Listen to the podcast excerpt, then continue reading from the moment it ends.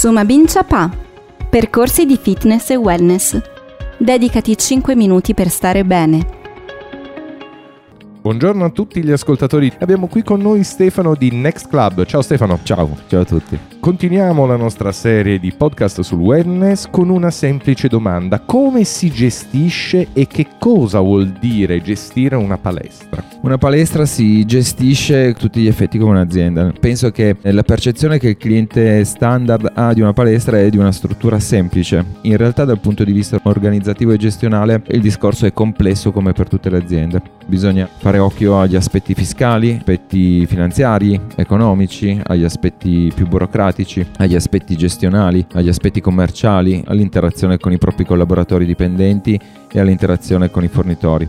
Quindi dal nostro punto di vista la gestione di una palestra è una gestione di un'azienda a 360 gradi, un'azienda che ha a che fare con quasi tutti gli aspetti esistenti nel, nel mondo lavorativo. Questo fa sì che per gestirla, per gestirla bene, probabilmente ci voglia anche una conoscenza abbastanza ampia di, di tutti questi aspetti. E la domanda che potremmo definire l'elefante nella stanza come vivete voi che siete una realtà con tutto il rispetto un po' più piccolina la concorrenza con le grandi catene di palestre? La viviamo bene perché le grandi catene di, di palestre hanno di fatto allargato il mercato del fitness, hanno incuriosito persone che se non ci fossero state queste aperture non si sarebbero dedicate al fitness. E questo fa sì che abbia portato più persone ad affezionarsi al settore ma eh, poi non tutte per forza eh, rimangono all'interno di queste grandi strutture, di queste grandi catene, perché cercano delle realtà diverse, delle realtà come possono essere la nostra, un pochino più, mi permetto di dire, a misura d'uomo,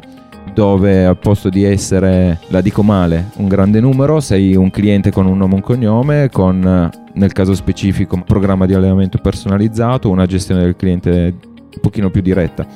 L'esempio che faccio io, nella speranza che sia calzante, dico sempre che entrare in una grande struttura fitness o entrare in una palestra come la nostra può essere la stessa differenza che c'è tra l'entrare in un supermercato e un negozio sotto casa. Io vado al supermercato, so che posso trovare di tutto, dal dentifricio ai prodotti alimentari, vado nel negozio sotto casa, magari trovo un pochino meno, ma trovo magari quello che sto cercando, quelli che sono i miei gusti più particolari chi lavora all'interno del negozio sotto casa sa indicarmi, perché mi conosce in maniera più diretta, quelli che potrebbero essere i prodotti più giusti per me.